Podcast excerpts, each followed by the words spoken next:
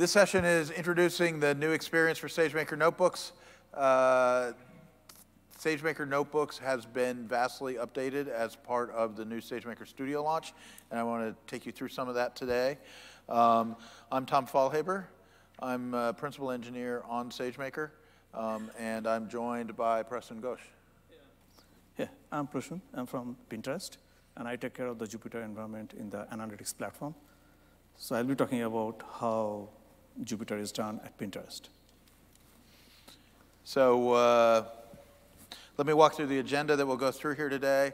Um, we're going to start with some introductions. Uh, you've heard about us. I want to hear a little bit about you folks um, and understand uh, what we should be talking about today because we'll adjust a little bit depending on your interests. Um, and uh, then we'll do a little overview of sort of where SageMaker is generally and specifically on notebooks. Um, and then Prasoon is going to tell us all about the experience that Pinterest has had uh, and the sort of evolution of their notebook platform, which is a pretty interesting story and, and tells us about some of the challenges in building and deploying notebook solutions. Um, and, and then we'll go into sort of what all the, not all the new features, because there are a lot of new features, but what some of the highlight new features are for the new SageMaker notebook environment. Um, and then because it's always fun to do a live demo on stage, we'll do a live demo on stage. Um, so that's the start. So, so before we start talking too much, I want to learn a little bit about you. Um, and this is a little challenging today because the lights are like right in my eye and I can't see who's doing what, but, but we'll do our best. Um, so the first thing I want to I want to know is uh, how many of you are, uh, or how many of us, I should say, are uh, practicing data scientists? Okay, so not a ton. That's fascinating. Yesterday's crowd was about half data scientists. I guess data science wear out earlier or something. Um, and uh, how many folks are, uh, have done some data science or are interested in data science, like to play around with it? Okay, so a bunch more, a bunch more like to play with data science, cool. Um, how many folks support data scientists, build uh, maybe ML infrastructure or other things? Okay, great. How, how many of you anticipate doing so in the future? Yeah, okay, so, so, so that's a, a, good mix. Um, who knows what Jupyter is? Not the planet. okay, so most people know what Jupyter is. We'll talk a little bit about that and we'll actually see it for those who don't. Um, how many folks have actually used Jupyter? Okay, so pretty, pretty good knowledge about Jupyter. And then uh, last question, uh, well, last pair of questions. Who here is, has used SageMaker? Okay, so only a few of you. Do any of you have it in production? Wow, really different. This is why we ask these questions. Really different crowd today than the, when we did the first repeat of this. Okay, great. Um, so, so we'll go to that. Uh, I want to talk a little bit to begin with about sort of the SageMaker umbrella and where this talk fits in and where the stuff we're going to be talking about today fits in. So SageMaker is actually a family of different capabilities, all linked together, all related to machine learning and data science that we uh, produce. Um, there's been a lot of new stuff this week, um, all under the sort of SageMaker Studio um, IDE idea. Um, tons of stuff. There's sessions on all of these. I'll give you references. I think some of the sessions are still coming up um, at the end of the talk if you want to see some of the other stuff, but a lot of exciting stuff we announced this week. Um, and so that's, that's going to be coming out. But right now we're going to just, we're going to focus in this talk on the new Quick Start notebooks, okay? So to give you some context, some of you probably know this already, but for those of you who don't, um, we launched SageMaker two years ago. Uh, right here at reInvent in Las Vegas, surprisingly enough. Uh, it was sort of a new idea to launch an AWS service in Las Vegas. Um, and uh, we, uh, Launched it with three capabilities originally, uh, which was uh, notebooks training and, uh, and model hosting. Um, and we've added a ton of capabilities since then. But notebooks have continually been sort of one of the, the really successful features of SageMaker. Um, customers really like them, um, and uh, they've gotten a lot of use. Um, we get to see how people use them a lot. And so what we found is customers like notebooks a lot. They like Jupyter, but they want more. Um, and so, you know, we want to give them, we want to give our customers what they want. So we, we sort of went back and started thinking about like how can we build a service that's all the goodness of what's in SageMaker notebooks, but a bunch of, of new stuff. So that's what we're going to be talking about today. Um, it's in public preview today uh, at SageMaker Studio. You can find it on your console. And uh, it's actually today, it's only in the um, US East 2 region, but it will be rolling out to the other regions over the next few days. Um, and uh, it'll be generally available early in 2020, so not very long. Um, and, and I'll talk about, as we go through, I'll, you know, I'll talk about which features aren't there quite yet and which ones will be coming as we get closer to the general availability time. Um, so Jupyter. Uh, Jupyter is a great open source interactive notebook. Um, it is, uh, I should actually know the answer to this, but it's, it's about a nine-year-old project now, if, if, memory serves me correct, cor correctly. And um, Jupyter's been very popular in a lot of contexts. Uh, people have been using it uh, for a lot of different applications, but it's been particularly popular in a sort of exploratory data science. Um, and so uh, when we started to do notebooks back in uh, whatever it was three years ago when we started this project, um, Jupyter was sort of the obvious choice to build our notebooks around.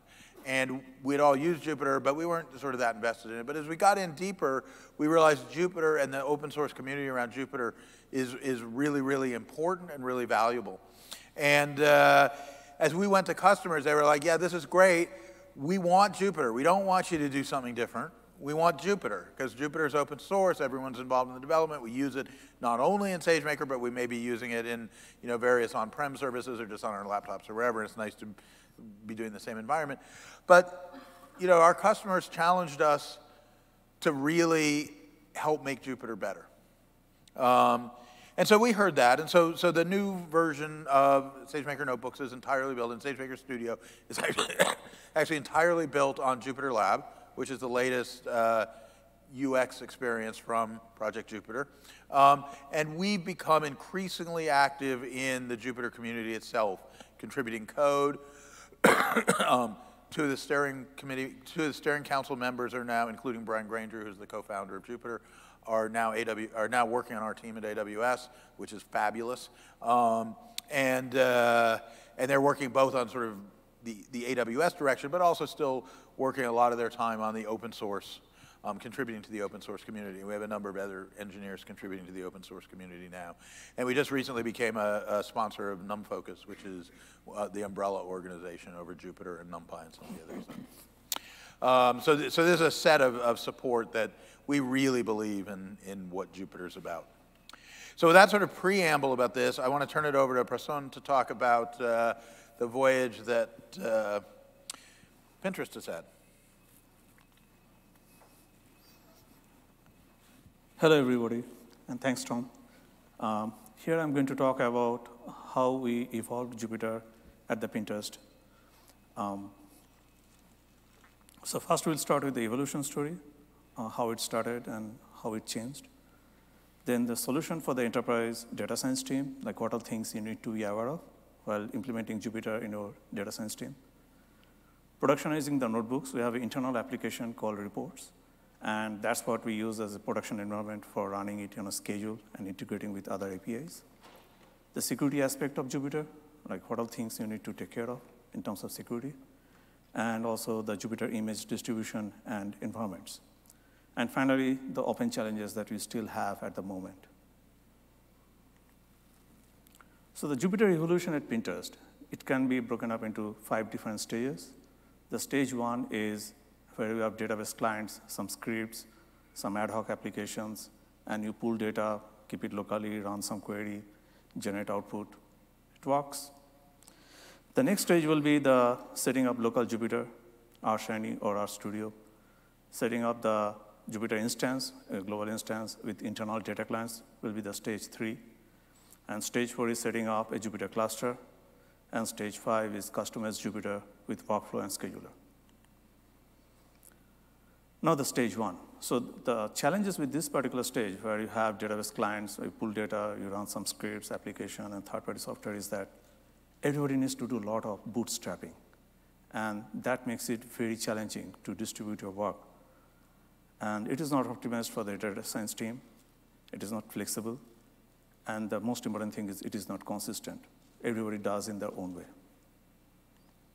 In the stage two, you set up a local Jupyter instance, and it is more polished because you have Jupyter, you have a standard way of you know, showing the output, and it is frequently reproducible, hopefully, because you have to install the associated libraries, and it is consistent to some extent. The con side is that uh, it is still not very much shareable. All you get to do is share the output, not really the notebook, because the other person needs to have all the libraries in there the learning is very limited because the other person may not be able to run your notebook as is, or maybe modify it and rerun it. So learning is very much limited. And the complex process of sharing, like I have seen people taking screenshot of the charts and putting it into Word document, then sending it out in email, and it's complicated. The stage three, this is where you have a global instance of Jupyter in your organization, and you have a common shareable EFS, and everybody is running, uh, being able to see the same notebook, and uh, they are sharing the memory space. So if you run a notebook, another person goes and sees the notebook, they're actually working on the same notebook, same memory space.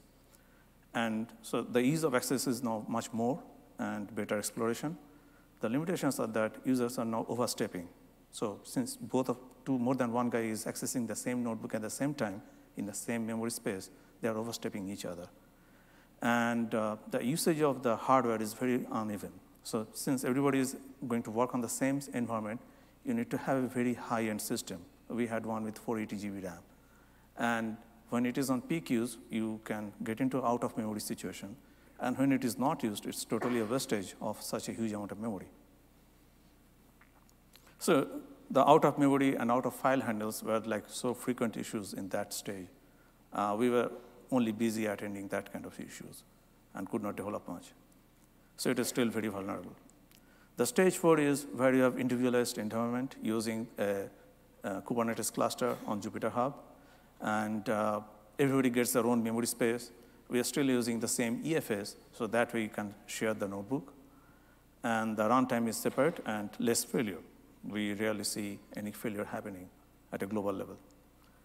So multiple centralized image distribution was a big challenge at that phase, and users still oversteps each other because we are using a single EFS. So that means if you save your notebook, you might be overriding the changes made by other person, but that's only at the storage level.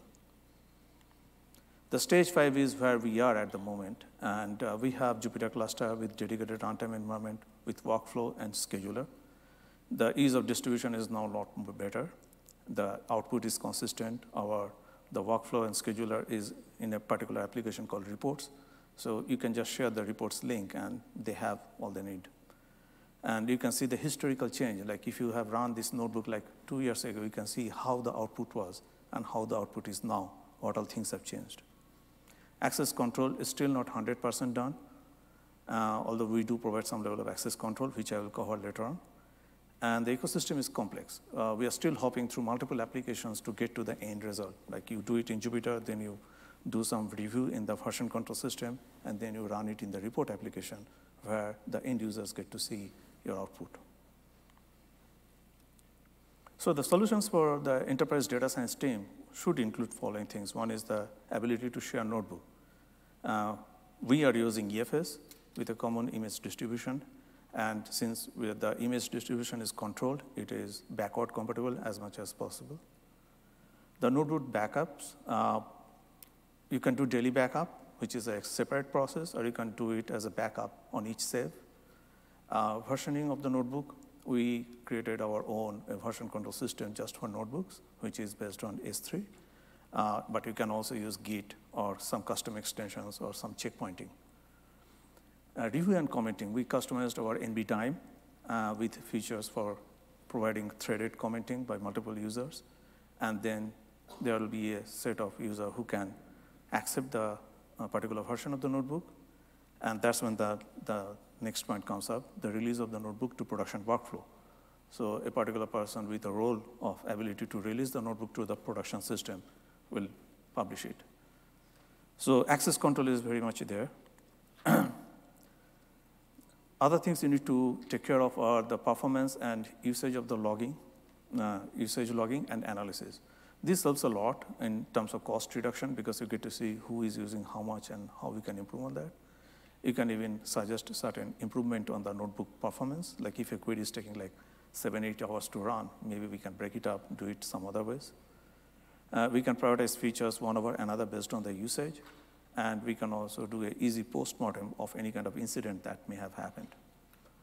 Caching helps a lot. Instead of you know, running the same query again and again on the database like Hive or Presto, we used caching, which expires on seven days with the S3's auto expiring system.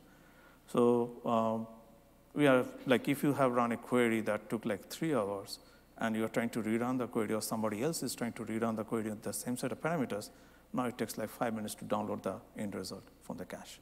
That helps a lot. Indexing and search, that's very important because we have like around more than 23,000 notebooks. And uh, it is very important that we are able to reuse the existing way of implementation. Like somebody used some DS library to render a chart. You want to know how he, that person did it and probably copy that thing and improve on that. So indexing and searching helps a lot. So we are using Elasticsearch to store our indexes. And we have a separate interface from where you can query and see the output. So this is the notebook life cycle. On the left, you have the Jupyter on Jupyter Hub, where you can create, compose, edit your notebook. Once you are happy, you check it into the Jupyter version control system where you check in. Then it undergoes the review process. There you can create diffs with some older version, see the diff, and then comment on that. Finally, there will be a user who will accept it, and then there will be another user who will publish it to the production system, which is on the right. Uh, there you create a report. When you publish a, a, notebook, it automatically creates the report. Once the report is created, uh, you create parameters, how to run the report, and create schedules, like at what schedule you want to run it. And then once it is done, you can view the report. So productionizing of the notebook includes following things. One is parameterization of the notebook. We are using an internal args library for that. Uh, scheduling execution of the notebook. We are using, our reports application is written in Go, and we are migrating it into Python. Uh, we are using the Go's cron library for that. Uh, however, we are also trying to use the Airflow or we may use our own flow hub for external scheduling. The workflow integration of the notebook via REST API has helped a lot. We have multiple workflows like Pinflow, Pinball, and we have integrated our reports application with them. So as part of the workflow, it gets executed. The report application might be creating some charts or some data, which is used by the downstream job. Access control list, oh, sorry, past execution history, that is also important thing, as I mentioned, that you can see how a report output was two years ago and how it is now, and you can compare the an output. Uh, access control list allows you to define who can view the report versus who can execute or who can change, like upgrade the version. And uh, run notebook on separate pods, that helps a lot. Each notebook is run on separate pod, unlike in Jupyter, where you run all the notebooks in the same pod, in this case, each notebook is run on a separate pod. That helps a lot because some of the reports might be needing an image which is like one year old with certain older version of library. You really don't want to touch them because it is working fine. I just, we just want to run it, that's all. You want to get the output. So sticky images helps a lot in that kind of situation. On the security side, uh, we have Pastis, which is a centralized authorization framework, which ensures that only certain people have access to certain resources. Envoy is a service-to-service proxy with MTLS that ensures only certain network of application can access other services like MySQL database in our case. Knox key management, it is open source for Pinterest, and that's used for storing secrets and you know, accessing them. Uh, impersonation, uh, we access our Hive or Presto uh, with an application user ID, and then it uses impersonation to identify the actual user. And that ensures that only certain people have access to certain set of tables. Uh, OAuth with LDAP, uh, they work hand in hand, and that is used a lot for ensuring that only the right set of people have access to the Jupyter instance and reports instance. Uh, TLS is our service-to-service -service communication mode. Uh, we ensure everything is encrypted. IAM role is used a lot for accessing any internal resource and uh, security group and security zone uh, ensures that network level access is maintained. The Jupyter image and environment, uh, we have a Docker multi-stage build. So we have kernel for each of the teams within the organization, and they contribute their own set of libraries that they want to use. So they are all independent builds happening. And then at the end, we merge those independent uh, Conda environments into our one single Docker image where all the environments are there. So since each team has their own kernel and each notebook is bound to a kernel, anybody can click on a notebook and see the output. You don't have to be part of the team to be able to see the output. But at the same time, you are using a different environment for that particular team. The build stabilization, we are using a beta set of users. Uh, they have volunteered to look into our uh, generated notebook um, image, and only when it is stable that we send it out for the general release. We have multiple environments. Obviously, one is for the PII, uh, which is very much access controlled, and other secured environments that we are coming up with. So this is how the image build is done. As I mentioned, we have the Jupyter Docker Stack image, and then underneath that is the Jupyter code. That's where we add in our plugins. So we have our own set of plugins for version control and all. And then we start creating uh, images for each of the team, and they add their own libraries in there. Finally, at the Jupyter full stack, we just pull the Conda environment for each of the teams and merge them into the main image. And that is what is distributed. These are still the open challenges we have, and we are working on it. One is evolving complex access control. We are not sharing, not just within the organization, we are sharing outside the organization too. So that has added newer challenges. Uh, team-specific workflows, every team has their own way of doing things, so adapting to their workflow is very important.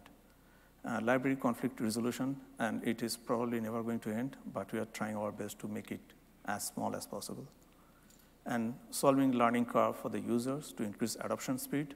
This is where we are training our internal users doing brown, um, brown bag sessions and office hours so that everybody is aware of it.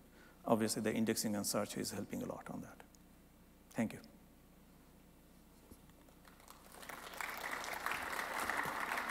Thanks.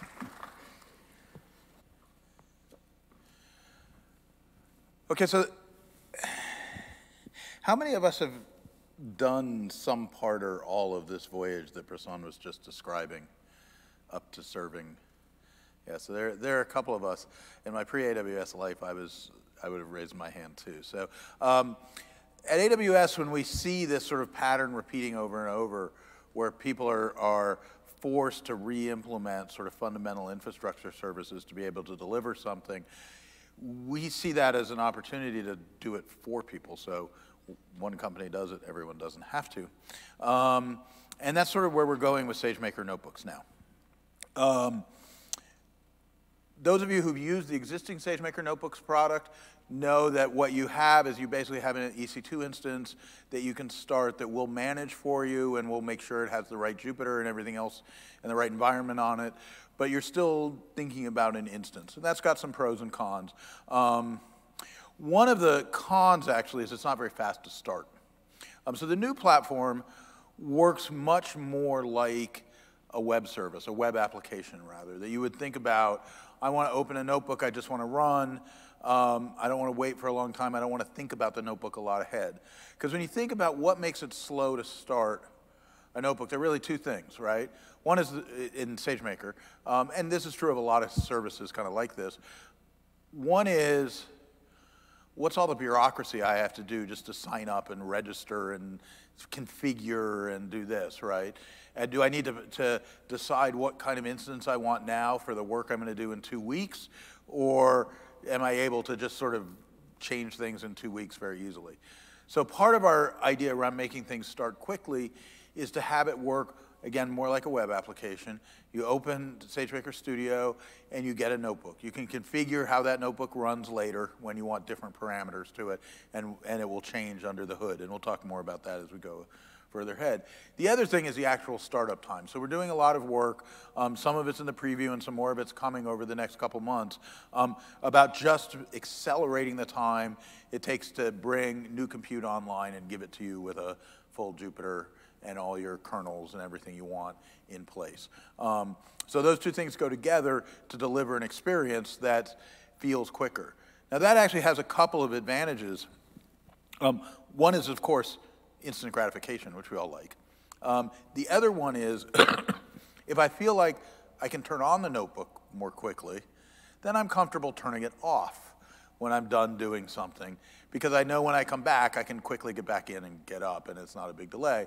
And that has a, a big cost impact, right? So for those of you who, who are in a position where you actually care what things cost, I'm usually in that position myself. Um, this is a nice feature because it makes it easier to, to just sort of go in and go out and you know flip it on and flip it off. Um, so uh, another thing that we found when talking to customers who are using the existing SageMaker product is that most customers, especially the larger customers, tend to put whole teams of data scientists in a single AWS account. How many people here do that? Yeah, fewer than I thought, actually. Um, and uh, so uh, when the whole team is in, a, in one AWS account, suddenly things get confusing. Some of the problems that Prasanth was talking about earlier about people stepping on each other and notebooks getting confused and who owns which notebook instance and do I need to create a new instance for every user and all these questions come up. How do I know who did what thing if I need an audit trail? So Excuse me, I've been talking all week and I'm beginning to lose my voice. Um, so uh, the new SageMaker Notebooks has the notion of users baked in. There are a few different ways because different organizations deal with users differently. Um, we're integrated with AWS SSO, which gives you the ability, single sign-on for those who aren't identity nerds. Um, I unfortunately have become way too much of an identity nerd in the last couple of years. Um, and uh, with the SSO integration, you can, for example, attach to your organization's Active Directory or whatever your other identity provider is and use that as your source of identity and enable certain users for SageMaker notebooks, and then they get their own identity within SageMaker notebooks, and you know, you know, this was Persona, this was Tom. Um, the, uh, you can create your own user pools within uh, your AWS SSO. You don't have to connect to an external identity provider. So if you just have a little data science team and you want to come in and five of you want different users, you can just set that up in like five minutes. Um, don't quote me on the exact times, but it's really easy. Um, and, and then you all have your own user identification. You keep track of what's what. Users can have their own uh, roles that are assigned to them. You can assign roles at the account level, at the group level. You can have groups um, or at the user level, or all, right, and have the overrides you'd expect. And uh, so there's administrative tooling around how to go set these permissions. So there are different things you say. You set roles. Um, we'll talk later. You can say what kind of compute people can use um, and some different stuff like that that uh, the administrator can configure. Um, so this sort of brings me to a different point, which is that as we look at Jupyter Notebook users, right? A lot of Jupyter Notebook users are uh, individuals who just want to do some data science, right? I say, I want to get on something quickly, and I want to do data science. Other users are small data teams. I mean, they're a startup, or an organization where they have a small data team. They want to work together on something and go. And other users are in larger enterprises like Pinterest or probably some of the enterprises you have, um, where there's dedicated IT support who's supporting you know, one or more data science teams to deliver this. And there may be um, you know, especially in finance or healthcare, there may be strict compliance and security requirements. Um, so it's important to note within that that the new SageMaker notebooks has the same high security bar that the existing SageMaker notebooks has, right? So you can do things like network isolation and sort of all these other features um, that we've had, as well as sort of you know encryption everywhere and all this good stuff. So, so for organizations under compliance and security regimes. That's pretty important. Um, so each of these users has their own home directory. So this is sort of a key difference where in the old SageMaker, every instance kind of had disk and you could maybe manage your own sort of centralized repositories if you want. With um, SageMaker notebooks, every user in the account automatically gets a home directory. It's in EFS. Um, we manage sort of the user mapping and, and, all the POSIX UID stuff so that you know, who you are on the notebook matches who you are in EFS. Even if you bring your own, and we'll talk about this a little bit, even if you bring your own environments with maybe their own user uh, idea of who the user is. Um, and uh, so these, these home directories live there. If you are using multiple compute in different places, um, and we'll talk a little bit about that as, as we go forward here, um, they all see the same view of your home directory. So it's always there, you know, tilde always has the same files in it, no matter sort of where you are in the environment. So this lets you run distributed computing applications, but then see um, a single, single file environment. Um, so like almost everything in SageMaker, the home directories are actually in your account. Um, and they're in EFS, which has a huge advantage that you can use the data that you create in SageMaker notebooks in all sorts of other places. So you may have analytics jobs that runs off data that you create from your notebook, um, or that dumps data into your home directories based on some previous run. You can just mount EFS and put it in there for you, um, you know, et cetera, et cetera, et cetera. Excuse me. Um, so one of the big things we hear about, and Prasanna was just talking about it a minute ago, is people like to share notebooks and results. Now, the first thing, and, and we keep getting requests, we hear about implementations, there's a lot, you know, there's a lot of, noise would be pejorative, but there's a lot of, of talk about notebooks and how to share them and how to collaborate in notebook environments. And one of the things we realized as we dove into this space was when people say, hey, I want to share notebooks or I want to collaborate on notebooks, 20 people in a room probably have 20 different meanings of what that is, right? Um, maybe I want to share a report with my boss. Maybe Prasanna and I want to collaborate on a new model we're working on, perhaps even in real time. Um, maybe I want to be able to have a group. Uh, Git repository that works well and seamlessly so we can all be working off a common base. Maybe we need a set of common modules we're working with, and we want that maintained for us. So there, there are a lot of different meanings here, um, and they're all extremely valid, right? They all represent real important use cases. Um, and we're working on a bunch of them. The preview has a first version, which allows you to share notebooks between users within an account in a fairly seamless way. And we'll watch that in a little bit. Um, one of the important parts about notebook sharing, we'll, we'll talk a bit more about environments in a minute, but when you share a notebook, it's the environment that it was made in is shared too. So if I had an environment where I had a bunch of stuff installed and I share my notebook with someone else on my team, they can immediately open it and use the libraries that were already there. Um, so the next couple slides describe things that aren't in the preview, um, but we we have in the lab and will be part of the final product. Whenever I say in the lab, I imagine we, you know, we all wear lab coats and, and have test tubes and stuff, but it's not how it works. Um, so I just was I just touched on environments. One of the key features of uh, the new SageMaker notebooks is environments are customizable. So you run in environment. We provide, I think, five pre-created environments, a basic Python environment, a data science environment, and three deep learning pre-configured environments. But as you run in there, you can install new software, you can you know, do different kinds of things to that environment. And of course, your home directory is always there, right, across all the environments. It's still your home directory. But the, the, the changes you make to your environment are probably specific to that environment. You don't want, you know, if I add some TensorFlow plugin, I don't want that to show up in my PyTorch environment. It makes no sense. It would confuse things, right? So you can think of, uh, the SageMaker environments is like uh, sort of like a Conda environment on steroids. It can capture all sorts of things, not only Python things, but things outside Python.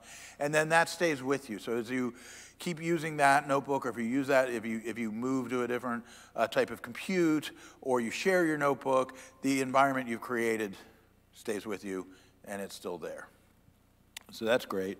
Um, you could, I say administrators here, actually administrators is a funny word in this context, right? Because there are lots of cases where I'm just self-managing what I'm doing. I'm a data scientist who wants to do stuff, or maybe we have a small team and we take care of ourselves. Um, in larger environments where there are maybe more rules about how people live, there are actual formal administrators, or sometimes it's like machine learning infrastructure teams or different, different roles that people do to do this. But one of the key things here is folks can create their own environments. So we talk to a lot of people who have, you know, we have our data science, we want to give them a quick start. There's a set of libraries that we use for all our projects here, or maybe what Prasanna was just talking about. This, each team kind of has a different set configuration. That's their starting point. And almost all of them say, but we just want it to be a starting point because then people change what they're doing and we don't want to have a bureaucratic process where they have to wait for us to bake it into to their environment. Um, so the idea here is that you can create a new environment. You can do it either through our APIs where you just define it, or you can have a, a more traditional uh, Docker CI/CD pipeline that's generating your environments and maybe running test scripts across them and so on like what Pinterest has. Um, and then those can be injected into SageMaker as is. You don't need to do anything special. You add a little bit of metadata when you, when you add it to SageMaker to say, hey, this is a Python environment. Um, you can run a kernel in here, a, Jupyter kernel, and it will work. And here's the name of it and some other stuff like that, right? Um, and that's just metadata you put on. And then you just point it at a Docker repo, or there are a couple of other ways to do it. Um, so that's nice because you can start with your own version for your own team. You can update it when you want, and people can add to it. Okay, now flexible compute. So one of the things that's always been a headache, pretty much for all AWS users, is picking what kind of instance to run on. And this is especially difficult for notebook users, because it's like, okay, what am I doing today? What am I doing tomorrow? I'm going to get a new project on Monday. I'm going to try and go look at a different data set. Um, you know, this or that. They may require different instance types. And actually, to be honest, I don't even know, right? It's like, well, this one has eight gigabytes of memory and that one has 32 gigabytes of memory. How much do I need? Um, I don't want to spend more money than I have to. So, so part of our goal with SageMaker Notebooks was to make that much less of a problem. So with SageMaker Notebooks, you start with a small, inexpensive instance you're running. At any time, there, it's not in yet because it's we actually took it out because it wasn't done, but it'll be in soon. Um, it'll be back in soon and working. Um, is we have a drop down to change the compute, and we have recommendations on sort of basic compute that users want because we understand that the set of AWS instances is pretty daunting. Um, but users who actually have specific preferences, it's like, I know I'm an AWS instance expert and I know for this job the C5 8X large is the computer for me. And a lot of us have been there sometimes and usually we're not. Um, you can go do that too, right? So um, the uh, instances start fast, kernels are loaded fast, um, and uh, you switch. So I can be working along, I mean, classic example. I'll give you two classic examples of this. Um, I'm working along, I load a data set. Um, I try and do a pandas operation on that data set. What happens? Oh, I'm out of memory. Okay. System's not big enough. So in the current world, you know, it's like go find a bigger computer, right? At least that's easier in the cloud. I can go find an EC2 instance or a SageMaker instance that's bigger, but still it's a big pain. I got to move my files and do all that stuff. In um, the new SageMaker notebooks, what you do is you pull on the drop down, you pick select a larger instance, and we're working on UX. It'll just let you say, give me a larger instance of the same kind I have now, and um, 30 seconds later you're up and running the larger instance, and off you go. Um, and uh, the operation is very similar to, you know, if for, for uh, those regular Jupyter users, just uh, restart, you know, restart the kernel on the notebook, except now it comes up on a, a new beefier, beefier instance. The other example that's pretty common is uh, the example where I'm working on a big deep learning model, right? Really wants to use GPUs to be efficient. Um, Maybe it has a ton of input data that it's pulling from S3 at runtime. Um, so you have this whole sort of large scale thing. But I'm a data scientist, I'm basically messing around with the model 90% of the time and training it about 10% of the time. So in this environment, there are two solutions. One is you can write it um, using the SageMaker Python SDK and just actually push the training to uh, SageMaker training. That's sometimes not as great if you're sort of in exploratory mode where you want to actually interact with it. So in that case, what you can do is you can do the training right there in the notebook. You can run on a small instance while you're writing code and maybe testing it on very small data sets.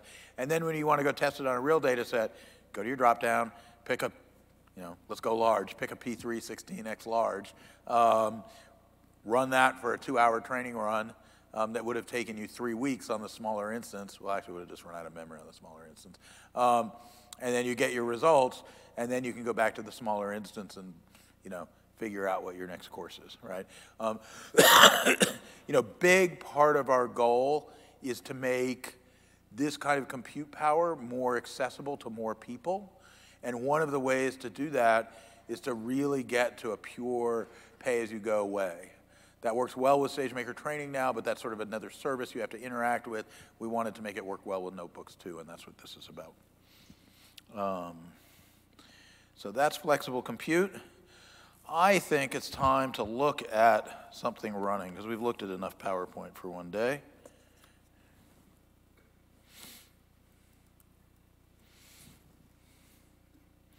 So let's see. I think that's the right button. Ooh, look at that. Now that is an exciting product.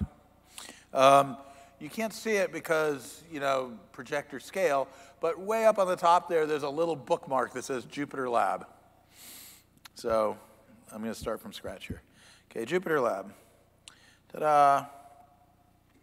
Okay, so this comes up. When I signed up for SageMaker Notebooks, I got a URL. I can also go through the console.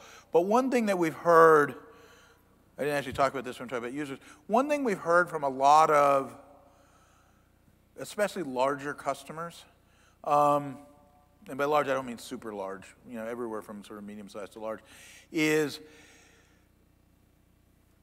the DevOps team and the infrastructure team say, we don't want data scientists on the AWS console, right? We don't trust data scientists to be there. We don't want to figure that out all out. And they're not even bright enough to be there anyway, right?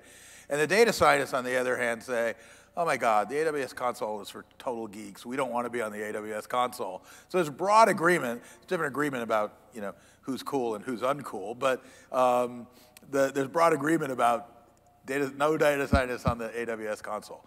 So an important part of the um, new SageMaker notebook experience is you don't actually have to go to the console and in fact, this isn't only for notebooks, this is the whole SageMaker Studio initiative, is it's really a data science-centric environment. You come right in here, you have a URL. Now you can go through the console. If you're on the SageMaker console, there's a button for SageMaker Studio and you can launch it. Um, there's still a lot of administrative functionality on the console. Um, so one of the things I didn't mention, although there was a bullet, is the administrator can, for example, say, hey, you know, we don't want our data scientists, you know, burning up the budget by running lots of you know, big P3 instances, let's not give them access to that, and you, you can turn that off, um, and then turn it on selectively when there's a good use case for it. Um, but generally, the data science will come right here. Uh, they'll log in. As I said earlier, this could be linked to Active Directory or something else. In this case, I've just created a little user pool in my account. Um, the user?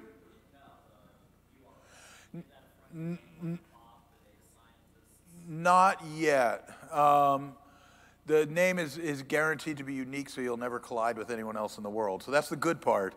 The less good part is, is we don't have a system for friendly names. We're thinking about whether we can do that, and we're interested in input from folks on what they'd like that to look like, and, and, and happy to talk about that some more. Because, um, yeah, we get it that that's, a, that's an interesting feature. So this is the SageMaker Studio uh, UI. Um, I talked earlier about how we're really involved in Jupyter um, and, and, and really thinking about Jupyter sort of a centerpiece of what we're doing, all the SageMaker Studio tools are actually built as extensions in Jupyter Lab, okay? So uh, right here you see we have a, a basic splash screen. We have the usual that shows some of the things you can do. Um, we have the usual uh, sort of file system stuff that you are used to from Jupyter Lab. How many folks here have used Jupyter Lab before? Okay, so um, what you see here is, is, Lab, if you haven't seen it before. Um, it's, it's different than Jupyter Classic in that it's more like sort of an IDE environment with tabs inside and where you can move things around. Um, you can uh, actually move chunks. You can say, take the output of your, of your cell and move it into a different tab and, and make windows on the screen. There's a lot of fun stuff you can do. Um, we have a, our own theme for it for Studio. But it's got all the usual stuff you'd expect. It's got the Git plugin, which is one of the things we've been working on at AWS as part of the Jupyter community, is to improve the Git experience in Jupyter. Um, and we're continuing to work on that. Um, command palette. This is the main uh, Jupyter uh, I'm sorry, SageMaker Studio panel. You can see uh, experiments that I've run. Uh, this, these are some autopilot experience, experiments I ran. Um, so this was an auto machine learning job that I ran. Actually, as part of a launch pad we did a, a, down on the show floor yesterday, um, and uh, or two days ago. And uh, one of the nice things here is, whenever I'm training with SageMaker training and so on, I automatically get experiments made in this environment, and I can go explore them. That's not this talk. That's another talk, so I won't go any further on that. Um, and then so on. Uh, but one of the things that's interesting, and I just got this email from Nicole, um, is sharing. So Nicole and I were talking about uh, normalization of eigenvalues the other day, which is a subject you can't help but get excited about over lunch.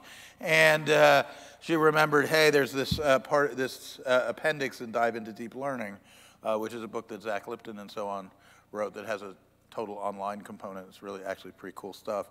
And uh, she just shared the notebook with me um, so that I could look at it. So I can now just click on that notebook and it gets shared over here. Um, ta-da, go. And so what I get is I get a, a read-only preview of the notebook. And I can go down and find the part on normalization. which is down here. And so this is the read-only copy. This is a view.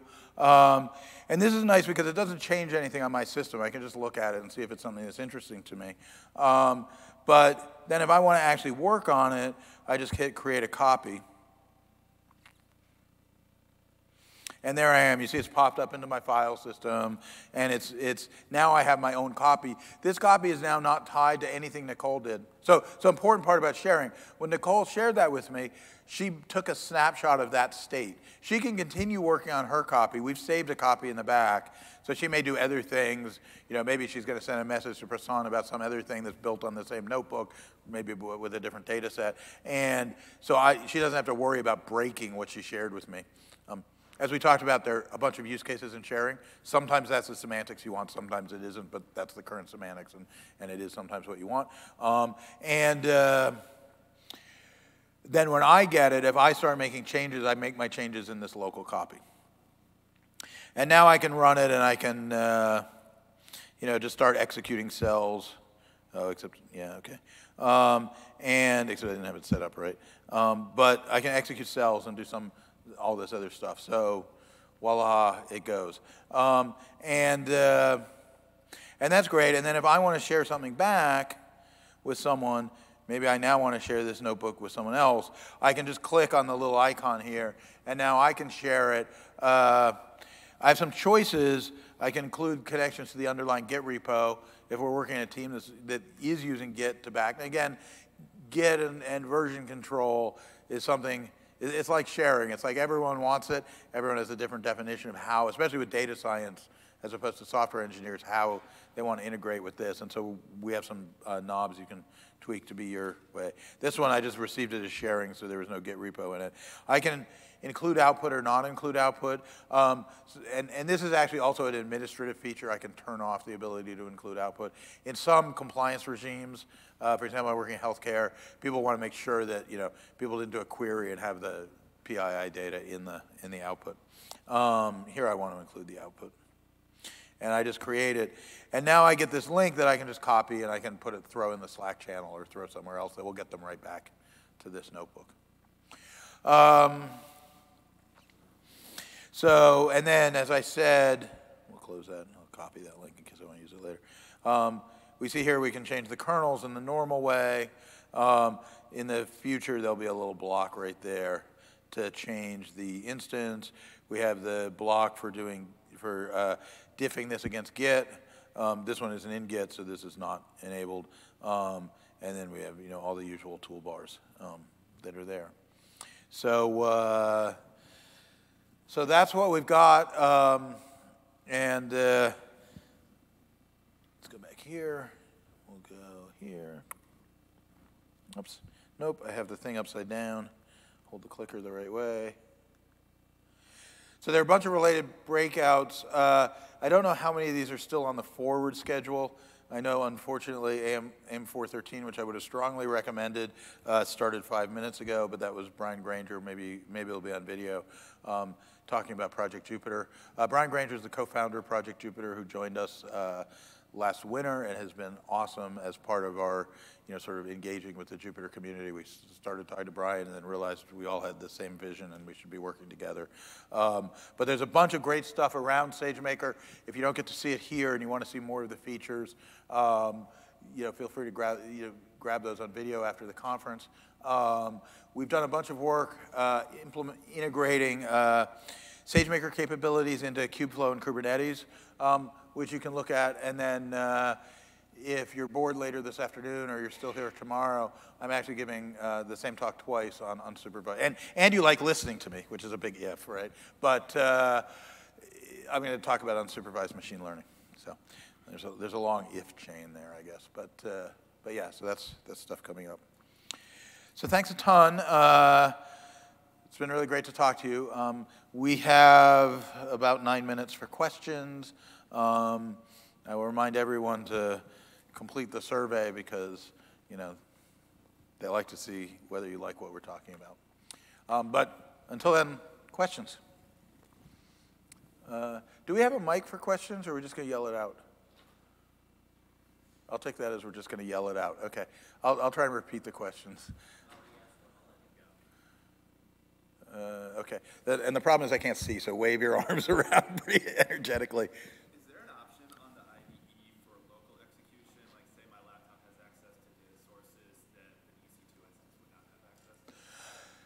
No, not yet. Right, so it's, it's something we've been thinking about how it would be structured and what would make sense there. We've played around with some ideas. We're, in, we're interested in input on, you know, what, what it would look like to you. Um, so, uh, but, uh, but yeah, currently it's pure cloud-based execution. Okay, now you get to go again. I'll, I'll try and actually see the whole room so I can get everybody.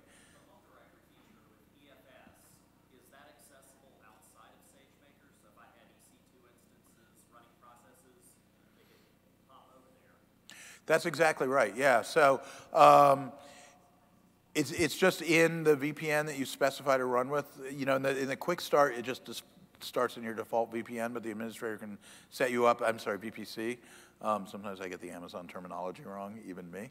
Um, if you, you, can, you can actually build your SageMaker Notebooks environment into a different VPC if you want, and the EFS will be there. So just depending on you know what your network configuration is, and then you can just go ahead and mount the um, EFS, you know, from, I have, for example, all this data, I have a EC2 instance in US East 2 that uh, I, I, play with that disk with too.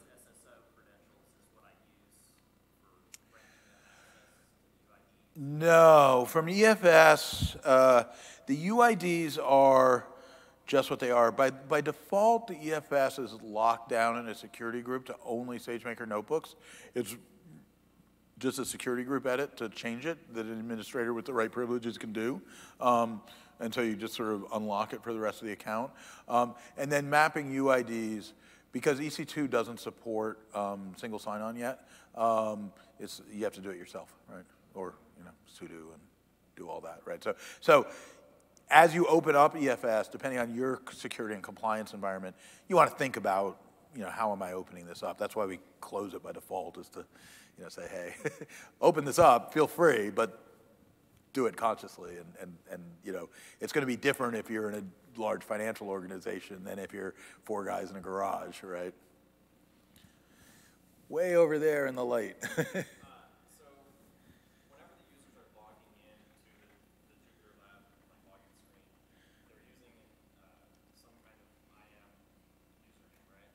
No, it's actually not an IAM username. Well, it depends, actually. I, one of the things I didn't talk about in user management is we support both SSO and IAM. There was a bullet on the slide, but I got excited about something else at that point in the talk, sorry. Um, but uh, we have, uh, the, the sort of easiest way to go is just use SSO, and you create users you know, I create Tom and Prasoon and Nicole and Kevin and, you know, whatever the team looks like. And they all, they get an email, they respond to the email, they enter a password, and they go, right? Standard sort of sign up for a web application kind of thing. Um, and then they're all users in that account.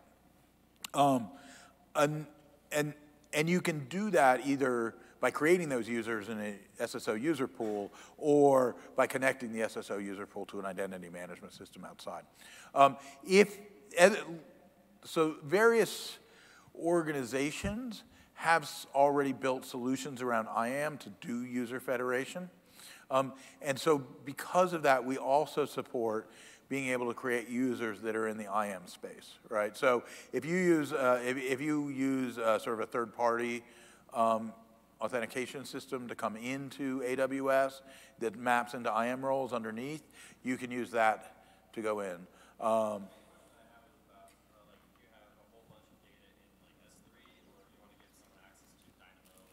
Oh, yeah, good point. So every user that you define within SSO, right, that you enable for SageMaker, you can also attach a SageMaker, a, a role that you want that user to use in SageMaker. So you can, and you can do that, you can say, oh, this account is for, I don't know, the, the San Diego data science team, right? And this whole team has access to these buckets and these databases, and there's no real difference in what they're allowed to access. We want to audit who's who, right? But there's no difference in permissions. You just set an IAM role for the whole account, boom, done, right? Um, other times you may be like, hey, uh, there's three groups of data scientists in here. They have access to different stuff. Put all the users in groups and go, right? The last case is, hey, Joe's working on a special project and he needs access to this data, but it's pretty sensitive PII data. Um, let's just give him access to that data and leave everyone else at the default. So that all the combinations are possible. Uh, so they don't, yeah, I mean, it's not actually an LDAP group. The SSO has its own idea of groups. Um, and there's, I'm not, a, I'm not enough of an identity nerd to explain why that's true. Um, the, the SSO and IAM team have tried to explain it to me, and I, I nod my head sagely and, and go back to thinking about machine learning. But um, I think machine learning is complicated. Wait till you get to identity solutions. Um, so, yeah, back there.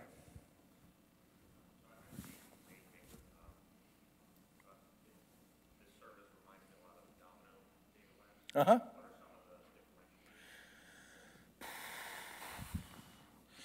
So I will confess it's been a while since I've thought about the different capabilities, right? Um, I think, you know, I think it, there are, I mean, they're, they're definitely in the same category, for sure, right? Um, and, uh, you know, Domino's done some great work. You know, we love what they do, um, and they're a great partner. Um, so it's, you know, I think of SageMaker in some ways more as sort of base tools for doing your job, right? I mean, it's the AWS thing. We want to build sort of the base building blocks. Um, we've made it look nicer than a lot of AWS services, maybe, so we might, might be confusing about that. But um, uh, I think that uh, that you'll see a, a, certain amount of overlap, and you'll, you know, the differences you, will just have to evaluate yourself, right? I mean, um, Domino does, does some different things. I know about how they manage algorithms that you're running um, and some of that. The experiment management is a little bit different. Um, I don't have a strong opinion about which one is better at the moment. I haven't gone and dove in on that. And, you know, we'll, we'll both be continuing to innovate. And, and we'll be looking for ways to work together with Domino as well.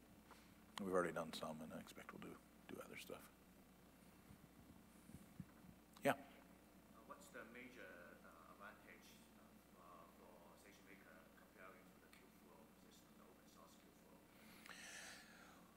Well, I mean, the first advantage is you don't have to manage computers right? So um, SageMaker is designed to be really, you know, it,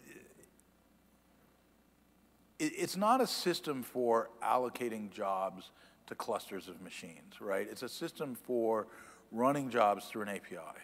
So there's a, there's a really different philosophical idea there, right?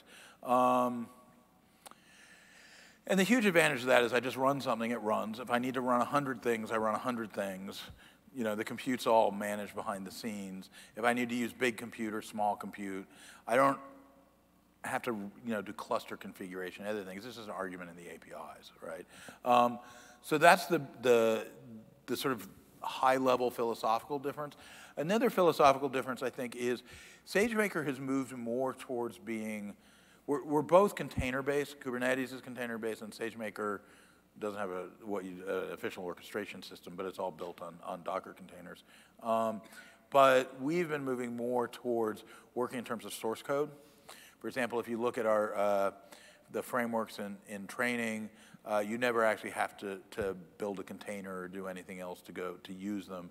You just uh, submit a Python file with your uh, TensorFlow script, and we run that. So, so philosophically, there again, um, while the flexibility of containers is important to us, um, we've we've tended to focus more on how do we deliver stuff in terms of source code.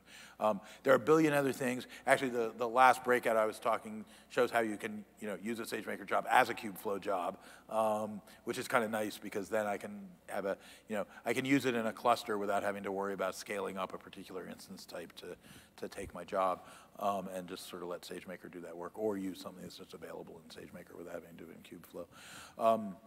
And then I think, you know, SageMaker is a little bit more, you know, kind of managed and we try and make things fit together a little bit better as opposed to being more ad hoc in Kubeflow. And to be honest, both have advantages, right? I mean, you know, you have a good discussion over a beer about which is the right one.